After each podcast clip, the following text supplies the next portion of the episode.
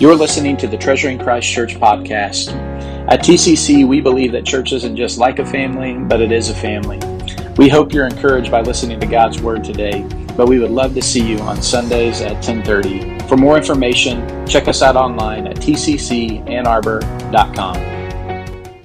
We're in John 17, uh, as, uh, as you heard, John 17, 20 through 26. Um, in all seriousness, I want you to know if you have trusted in Christ, even if you haven't, I want you to know that there's someone who's prayed for you, that you might know him, that you might believe in him. Uh, that's true, I am certain, in Matt and Rebecca's life, uh, some perhaps even in this room uh, who are praying for them uh, to put their faith and trust in Christ. And their testimony is both a testimony of God's grace and a testimony of answered prayer. Uh, in my own life, I remember becoming a believer when I was 14 uh, through the invitation of a neighbor and a friend at school to join them at church. And as soon as I became a believer, um, I was most burdened for my dad and my stepmom that they might come to faith in Christ. And I began to pray. I think perhaps the first prayer I prayed as a Christian, maybe, uh, was that my dad might come to faith in Christ. And um, much to my surprise, when I went home to tell him about my newfound faith in Christ, he wasn't as equally as excited as I was. Um, in fact, he was rather dismissive and uninterested uh, in this new life that I had found in Christ. And uh, now that I'm a parent, I can understand, um, you know, as a child uh, shares with you perhaps this radical change in their life, you're like, I don't know, you know. and I had lived 14 years of pretty, uh, pretty decent uh, hard heartedness and stubbornness and uh, and rebellion mixed in with a little bit of uh, sweetness, I'm sure. Um, but um, my dad was skeptical, and uh, for the next nearly four years, my dad remained skeptical. And when I tried to have conversations with my dad about my faith, and as awkward as a way that a teenage son can uh, with his father, uh, as I would fumble over my words and uh, just as quickly as I would be trying to share the gospel with him, I'd realize I probably needed to ask for his forgiveness for the words that I had just said, or the stubbornness, or the attitude that I had had, and and so it's a very very live, worked out, you know, uh, repentance and uh, demonstration of God's grace as you're trying to tell him uh, about this grace that you found. But my dad was fond of saying to me, um, uh, he his background um, didn't didn't graduate high school, barely knew how to read, was just kind of a hardworking guy, kind of self-made uh, in uh, in his eyes. And he he would say to me, he would say, Michael, you can't teach an old dog new tricks. In other words, I'm kind of I am who I am, and I'm kind of stuck in my ways. And uh, I realize you don't have to be old to be stuck in your ways. Some of you may be old souls and already stuck uh, a little bit in your ways. Um, but uh, it is true in life. The older you get, the uh, I think generally speaking, a little little bit easier it is to kind of get stuck in your ways. And if you hadn't changed yet, what's the sense in trying to change now? And I didn't really have a good answer for my dad, but um, we went through some hardship, and uh, my dad and stepmom's marriage resulted in he and my stepmom getting a divorce when I was a senior in high school. And by this time, I had a car and uh, I could drive, and so I told my dad that I was going to pick him up. Um, and I wouldn't recommend this tactic for Easter if you invite your friends uh, to tell them you're going to pick them up and not tell them where you're going. Um, but it was my father, and so that's a little bit of an exception. Uh, so I think I just told him that I was picking him up and that we were going to, they had some food at church. We were having this kind of block party, and there was a special speaker that night. And so he came with me, and um, and I think he lived by himself and didn't want to cook. So that that was the main motivation of why he came with me, and. Um, and as uh, we were at church that night, and the speaker shared, um, he was he's a pastor actually uh, in California. His name's Greg Laurie, um, but he's he's kind of in many ways a modern day Billy Graham of sorts, uh, and has a ministry called Harvest Ministries, and um, and he was speaking at our church, and he shared the gospel. This is a simple message uh, that you kind of heard shared in the testimonies, and you'll hear perhaps even our passage today that that God made us to know Him and enjoy Him, but the reality is we don't know Him and enjoy Him the way we were made to because we sin, and our sin separates us from God. Uh, but God doesn't leave us in our sin. Uh, the reality is, we, we don't want to be in our sin either. We all try to get out of it, um, and, and, we, we try to escape it, we try to ignore it, we try to cope with it, we try to cover the broken world we live in and the sin that we deal with. And all the different avenues we try ultimately are kind of like uh, I don't know if you've seen those little uh, games that with you have the bungee cord on you and you run and it pulls you back. You know, um, you know we, we try to run out of our brokenness, we try to run out of our sin, but every time it snaps us back. We can't get out of it on our own. And God didn't leave us to ourselves, and He didn't leave us on our own. He sent Christ. Uh, and Christ died uh, on the cross for our sins, having lived a perfect life, which none of us have ever done. Um, and he died not as an example merely to, to motivate us to live good lives, but he died uh, in our place as a substitute for the forgiveness of our sins. Um, and if he died for us, that would be newsworthy enough. But what's really uh, unbelievable and uh, what we're ultimately called to believe um, is that he rose from the dead. And because he rose from the dead, the perfect life he lived and the sacrificial death he died is sufficient for the forgiveness of our sins. And the simple message of John 3:16 still rings true today that God so loved the world that he gave his only son that whoever would believe in him would not perish but have eternal life. Uh, that simple message that to believe in Christ is to have forgiveness of sins and eternal life. And uh, and that message is received when we admit our sin and we trust in him. And that was the gospel message. That was the message that was preached the day that I came to know Christ as a 14 year old. And some four years later, I was sitting in that same church with my dad, and, and I was praying that my dad would have ears to hear and a heart to receive the gospel that day. And I still, it amazes me that uh, in the invitation that day, as it was shared, the speaker said these words. He said, You may be thinking to yourself that you can't teach an old dog new tricks. Um, but I want to tell you today that you're not a dog. You're a human being made in the image of God. And the gospel isn't a trick, uh, it's good news. It's true news for anyone who will admit their sin and trust in Christ. And my dad tapped me on my knee and said, I want to give my life to Christ. I want to follow him. And I'm reminded, uh, my dad, uh, just we actually saw a memory. Uh, nine years ago, we were announcing that we were expecting our daughter. And my dad passed away right before we found out we were having a girl almost nine years ago. Um, but as I share that today and I think about Matt and Rebecca's testimony, I'm reminded of the power of prayer and that no one comes to know Christ apart from someone praying for them. And, and even if no human being uh, that you know has prayed for you, John 17 20 tells us that Jesus has prayed for you and for me. Look at John 17, verse 20. Allergy medicine didn't kick in this morning. Jesus said, I do not ask for those only, speaking of his disciples, but also for those who will believe in me through their word. Jesus has prayed for everyone who would believe in him through the message of the gospel. That message that was first shared by his first disciples and has been shared from that time until today by those who have put their faith and trust in Jesus. It's, it's this prayer and it's this message of the gospel that is the foundation of every person coming to faith in Christ. And as we've walked through uh, this, uh, this chapter, we've been in this series called Teach Us to Pray. We looked at Matthew 6 and the Lord's Prayer uh, and how Jesus teaches us to pray a pattern for our prayer. And here we are in John 17 in what's known as the high priestly prayer, in which we get a glimpse into what Jesus prays for us.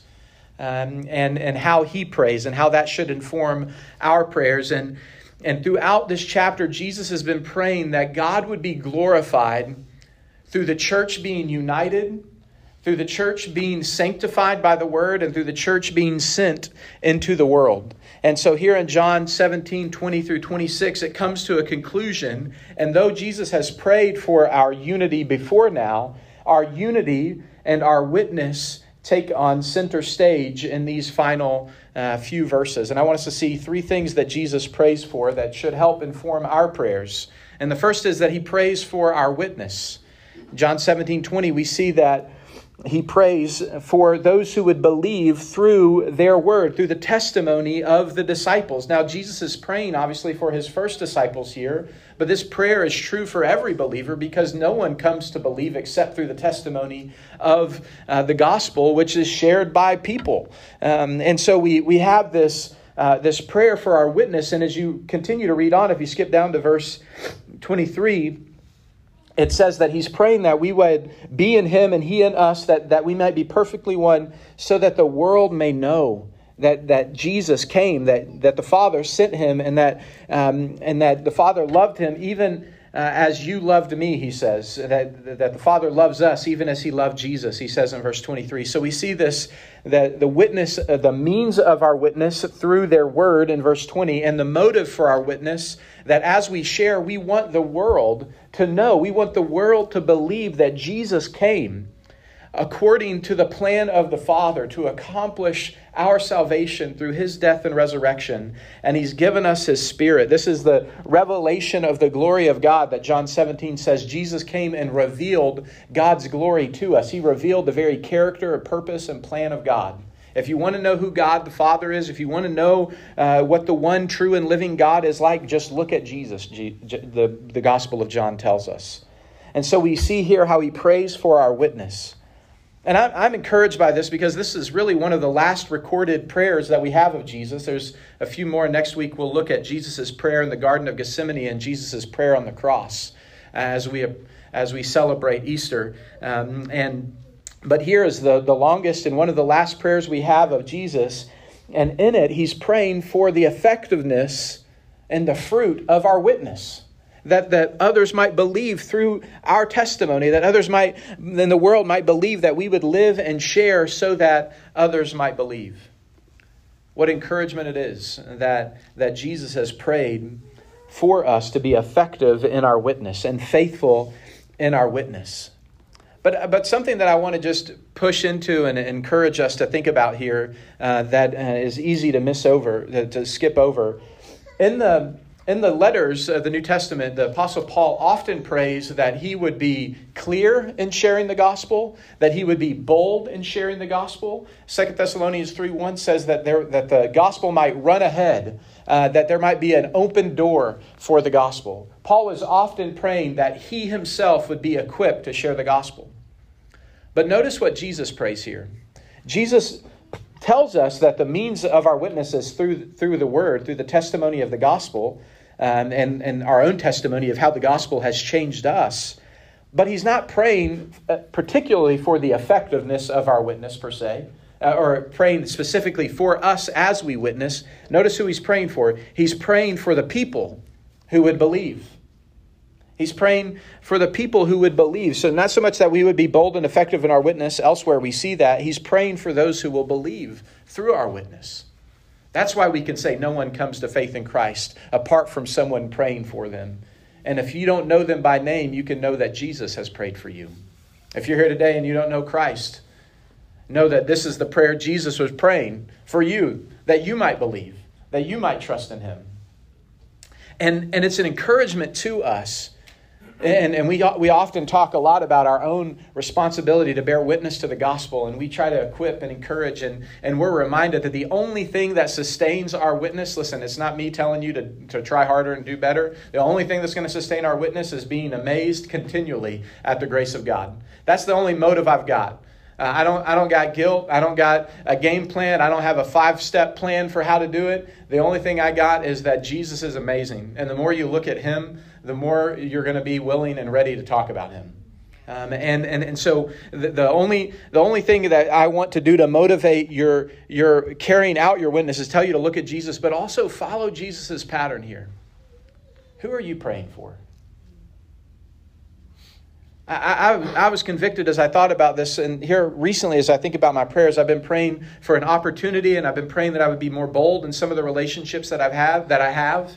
It's easy sometimes to get psyched out. The longer you know somebody, that maybe you've had a conversation, it's hard to come back to it, or you're unsure of how they're going to receive it. Um, sometimes you just got to open your mouth. This week I was encouraged, uh, got a message. Somebody just had the opportunity. It wasn't sure if they should, but they just opened their mouth and shared the gospel with someone, and they didn't know how it was going to go or how it was going to be received, but they trusted God with it, and they, they, they shared the gospel and left it in God's hands. It's such an encouragement and a reminder of what we're to do.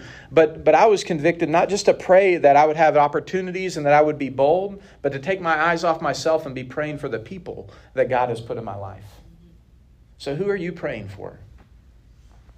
Who are you joining in with Jesus and praying that they might believe through our testimony? through the word of the gospel. Jesus has prayed for our witness. We should pray also, like him, for those who might believe through the gospel. But a central aspect of what Jesus requests in these verses is that he prays for our present unity in verses 20 through 23. Look at verses 21 through 23 and, and notice how many times it says this if you allow your eyes to fall over it as I read. In verse 21, Jesus says that he's praying that they may all be one. In verse 22, he goes on and he says, he prays that they may be one even as we are one, in the same way that the Father, in his Trinitarian nature, Father, Son, Holy Spirit, dwells in perfect unity. He prays that we would share in that unity. And then he says in verse 23 that they may become perfectly one, insinuating that we grow in unity. That the unity we have is shared with the God ahead, and that the, the reality of, of unity in our daily life is that we grow into it, and, and that we've been given uh, and have this unity that's in Christ. So, what, what is the unity that it's talking about? It's such a central part of these few verses. It's important for us to unpack it. And the, the first thing I want us to see is that it's unity in relationship. Unity in relationship. It says, if you look at verse 20, he's praying for those who would believe through their word that they may be one. Now, notice what he does here. And, it can be a little confusing as you read this. In John 15, it talks about abiding in Christ and He in us and His love in us and us in His love and His joy would be complete in us. And here you get to John 17, it's like He and you and me and Him and you and us. And you're like, what's going on here? You know, uh, there's a lot of, you know, things happening. And so, but listen and follow with me um, as He says this that they all may be one, just as you, Father, are in me and I am in you, the Father they also may be in us, the Father and the Son, and by extension, the Holy Spirit, so that the world may believe that you have sent me. So, the, the, the unity that we have is a shared relationship with God. God exists eternally in three persons Father, Son, and Holy Spirit. There is one God. Hear, O Israel, the Lord our God, the Lord is one, Deuteronomy 6 4 says. And in the revelation of Scripture, we see that God is, is one and yet is not one in solitarity and solitaire sense, but he is one in complexity, if you will. Um, that's a new word uh, that I made up. Um, he's one in complexity in that he is one in three persons Father, Son, Holy Spirit. The Father is not the Son, the Son is not the Father, the Holy Spirit is not the Son. It's not, it's not like God is one person with three masks. Uh, sometimes we, we try to explain the Trinity uh, in the sense of like, I'm, I am a, uh, a husband, a father, and a son. Uh, I'm one person with these three roles. Um, that's, you know, that's, that's not an accurate description of God because he's not, he's not one person with three roles. He's one God, one being with three persons. Uh, Father, Son, and Holy Spirit. It's not like some days he wears the Father mask and some days he wears the Son mask and some days he wears the Holy Spirit mask, and that he's just functioning in these different ways. That's not what the Bible says.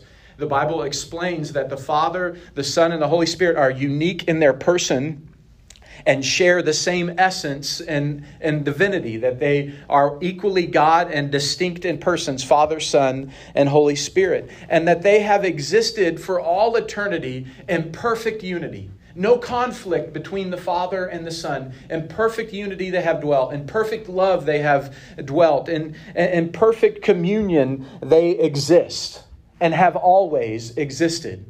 And not out of needing anything in their own part, but out of an overflow and a desire to share in who they were, God created. In the beginning, God created the heavens and the earth. And his creation was good. And he made at the pinnacle of his creation humanity in his image. And he made us in his image that we might know him, that we might enjoy a relationship with him. And that's exactly what Jesus is talking about here. He's, he's revealing the very character of God as Father, Son, and Holy Spirit. And he's saying that we have real participation in this relationship. We have union with God marked by our confidence that we are loved by God with the same love that the Father has towards the Son. That's what verse 23 says. Not only we share in this perfect unity, but we share in the love, the same, the, the love that the Father has for the Son, verse 23 says. He has demonstrated to us, He has shown us that love. What love we, we have been loved with by the Father. How deep the Father's love for us as we sing. That, that, that Christ would, would die in our place and for our sin. Our, our, relationship with God, one commentator says, is not exactly the same as the relationship between the Father and the Son. There is a unique sense. The Father and Son are distinct persons, but eternally one in essence. But we're brought into relationship with them through faith, placed in Christ, and the Spirit of Christ lives in us. And they say this by virtue of Jesus' death, burial, and resurrection, we enter a deep, abiding, never ending relationship with the Father, the Son, and the Holy Spirit. So you, you might be saying, Michael, that's a lot more than uh, you know I was bargaining on trying to wrap my arms around. Well, well, welcome to the, the joy and the beauty of Christianity. We get all of eternity to wrap our mind and our arms around this truth that the one true and living God, who has revealed himself in the Word as Father, Son, and Holy Spirit, has invited us to know him and to grow in knowing him now and for all eternity. We have this relationship with God. It's a unity in relationship. 1 John 1, verses 3 through 4 shows that our, our relationship with God, our fellowship with God, also is shared in our relationship with one another. Uh, same author of the Gospel of John wrote 1 John, which is at the back of the New Testament. It says this That which we have seen and heard, we proclaim also to you, so that you may have fellowship with us. Here's relationship with one another. As indeed our fellowship is with the Father and with his Son, Jesus Christ. And we're writing these things so that our joy may be complete. You can tell it's the same author because some of the same themes in John 17, John is talking about in 1 John. He's saying we have relationship with God and relationship with one another. And this is important because we have a unity. He prays in verse 21 that we may all be one. I think there's this unity that's important for us to understand that it is a, a unity across time and history with the church that we are uh, we stand in relationship with one another in continuity with the apostolic church. So when we, we think about our oneness our oneness with the historical apostolic church going all the way back uh, to jesus' first disciples and carried on through as the church has stood upon the testimony that jesus is the christ the son of the living god that's the, the, the bedrock testimony of the church. As we've stood on that testimony, the church has existed uh, uh, all the way throughout time and history uh, based upon that testimony, and we stand in continuity with the apostolic church. This is why, as a church, we consider ourselves a confessional church. And at times we read the, the Nicene Creed and the Apostles' Creed as testimony that we stand in line with the, the church throughout history, bearing witness to who God is um, and who He's revealed Himself to be. And, and we stand upon the Scriptures as our foundational truth. Uh, and so when we think about our, uh, our unity, we have this continuity with the church throughout history. Now, uh, we also have this sense in verse 23 that not only do we have unity across time and history with the apostolic church, but we have this calling to the local church. Because verse 23 talks about how unity flows out of and is expressed by love between God's people within the church. It says that uh, it talks about the love that the Father has for the Son that we also would share among us. He says that it would uh, the world may know that you sent me and loved them even as you love me. Later on it'll go down at the very end in verse 26 and it will say that he has made known and will continue to make known that the love with which you have loved me may be in them. The love which the Father had for the Son may be in us that our life together would be defined by love. And, and here's the thing as we talk often, the, the New Testament doesn't envision a Christian apart from belonging to a church because you can't love amorphous, uh, vague people. You only can love real people, right?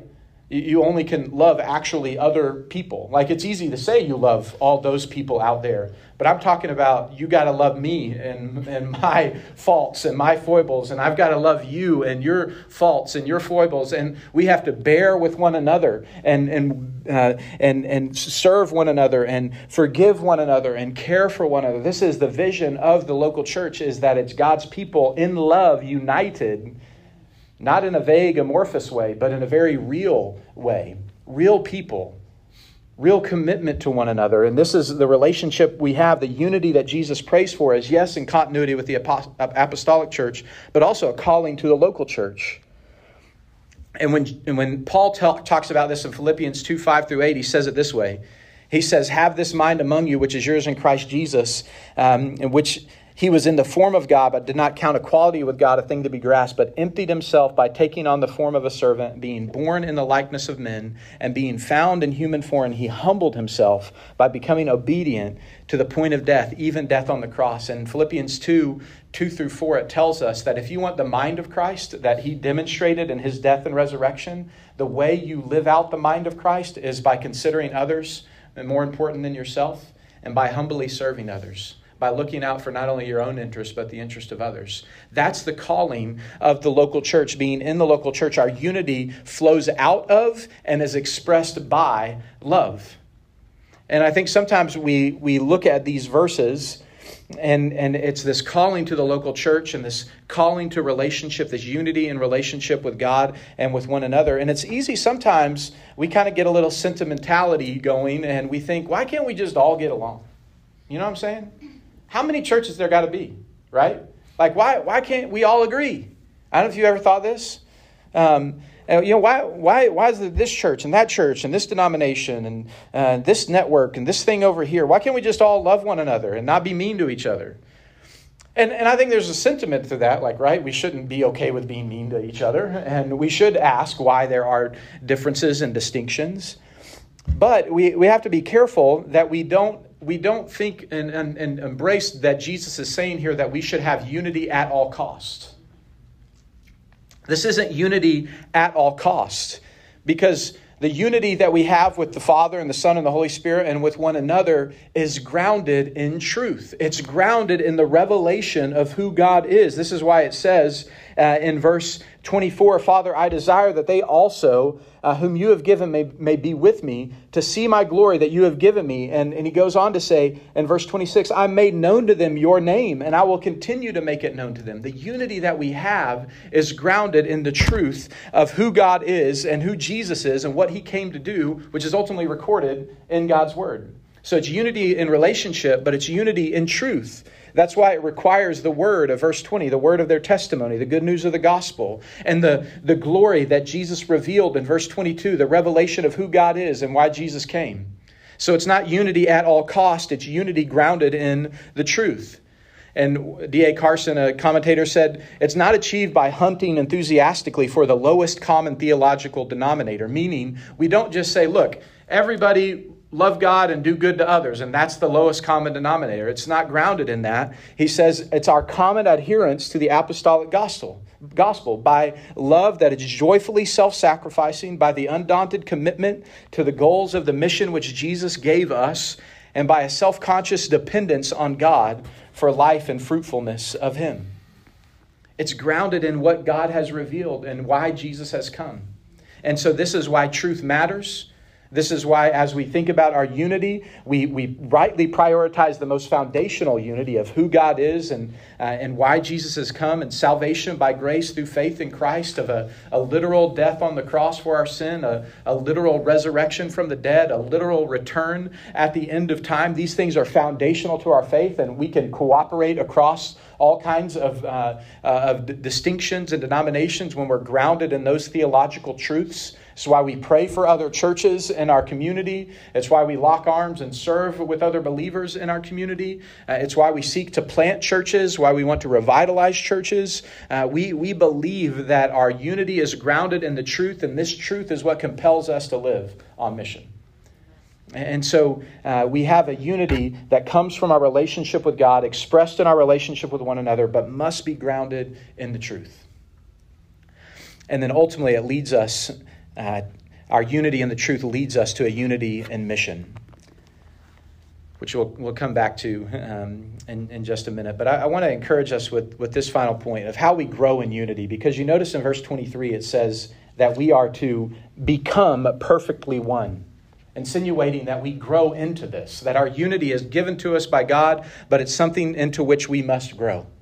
And consider how you can grow in unity. This isn't uh, anything unique. It flows out of this passage as well as some others. But walk with God.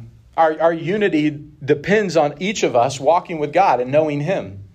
If that's not foundational, then our unity isn't in, in the gospel, it's in something else. So walk with God, know the truth, be grounded in the scriptures. If the unity is in truth, if unity isn't at unity at all costs, but is unity in the truth, then we should know the truth. We should also love generously because we've been loved generously. We should serve humbly because Christ served humbly. Here's one I struggle with sometimes. We have to be patient with one another. We have to forgive and like really forgive. Not like i forgive you but it'll never be the same. And, and of course uh, i say this often there are significant uh, sins that uh, perhaps are, go beyond just a sin against one another forms of abuse things like that where trust has to be rebuilt. I'm not glossing over those things but i'm saying in the everyday run-of-the-mill interpersonal conflict in the life of the church um, we can't have like a i forgive you but i really don't like you anymore. Like jesus doesn't go for that Jesus doesn't say like you can you can kind of like say you forgive, but then act like you don't forgive them and carry on with resentment in your heart. So like forgive, and Jesus says really forgive, not like once, but seventy times seven, which means keep on forgiving as long uh, until until He returns, and, and then seek forgiveness. This might be as hard as forgiving to be the one when you know you've you've done wrong to seek forgiveness. To, to be the one that said, I, I shouldn't have said that. I said that in a way and it came out this way, and and these things are going on my heart, and I know that hurt you. I'm sorry for the way I said that. Hey, I, if, if this came across the wrong way, if, if I hurt you, or I know I did hurt you because we had this situation, please forgive me. We forgive, and then we seek forgiveness, and then we pray for unity. We pray for it, just as Jesus prayed for it. How can we not share with him in praying for unity? And then ultimately, Jesus goes on to pray not only for uh, our present unity, but our future hope in verses 24 through 26. And we'll, we'll, we'll go through this quickly because of our, our time and closing with baptisms. But Jesus says that what awaits us is glory unimaginable and love undeserved. Look at verse 24. He prays that we would be with him, reunited with Jesus in the Father, to see and experience the glory that Jesus had before the foundation of the world. He wants to take us back to that. We've never seen it. He's experienced it. He left it to come to save and rescue us. He says, I want you to be with me. I want to take you home.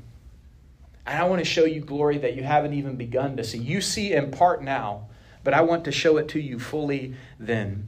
And then he goes on to say, to talk about the love which uh, that we may, the love that he has, um, the Father has for the Son may be in us. This love undeserved.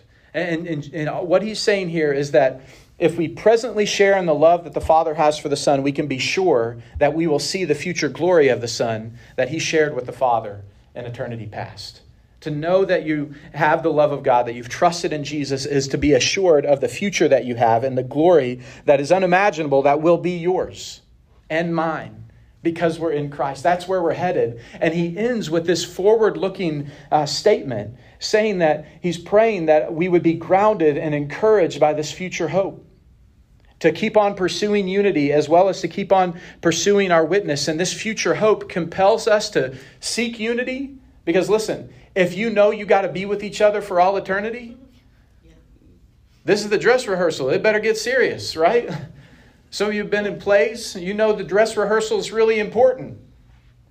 This is the dress rehearsal for all eternity. We're stuck with each other if we're in Christ. And that's good news because who we are now isn't who we'll be then.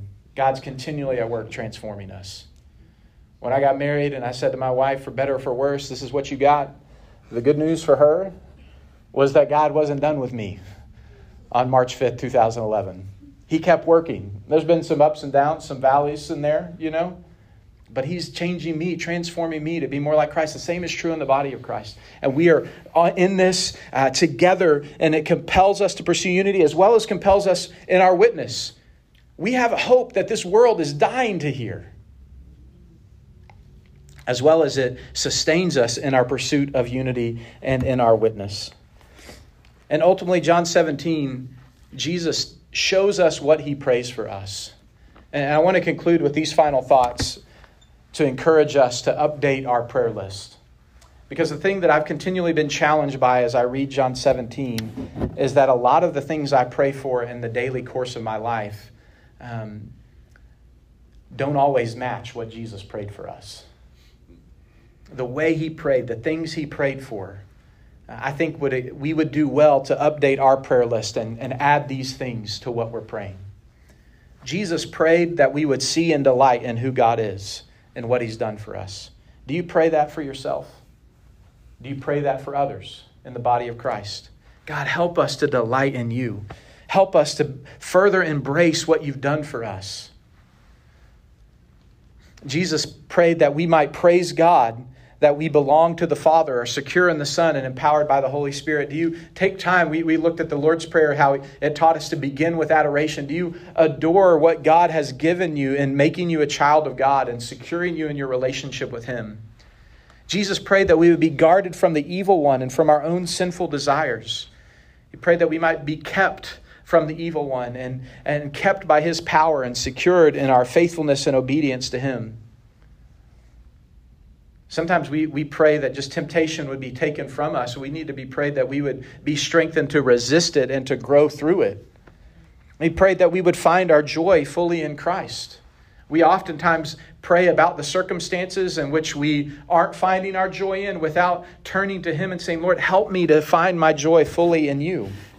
He prays that we would be set apart as holy through the reading and obeying of God's word, sanctified by the word when you pray and when you look at God's word, are you praying, God, help me to, to obey your word? Help me to be set apart. Help my life to be distinct, not for the sake of being distinct, but for the sake of honoring you and demonstrating that you are worthy. He prays that we would go into the world, our community, our campus, our workplace, our neighborhood, as if we're sent by God as His witness, believing that He doesn't get our address wrong, believing that He's put us in the places that He's put us and the people that He's put around us for a reason. Not, and not allowing that to be a burden, but ex- receiving that as a gift and a call. He, he prays also that, that others might believe through our testimony. Are you praying for the people that God has put in your life by name? Who's one person you're praying for by name that they might trust in Christ? If you don't have one, I pray that you would, you would ask God until He would give you one. And then you wouldn't let go of it until they put their faith and their trust in Christ. Maybe it's a family member, maybe it's a coworker, maybe it's a friend, maybe it's a neighbor. But I can tell you, if God puts them in your mind, it probably wasn't the devil who did it. So you can take it as a good sign that God put them there and persevere in praying for them. And then pray, he prayed that we would seek and cultivate unity in the body of Christ. You pray for the body of Christ, not just that we might grow outward, but that we might grow inward in our love for God and our unity with one another. He prays that we would know the amazing riches of the love of God. Do you just take time to think about the love that God has given us. Ephesians says that we might know the height and the depth and the width and the breadth of the love of God. Like, it, do you even know the dimensions of the love of God? I'm not good at geometry, but I, like I think he's saying it's like really big and expansive.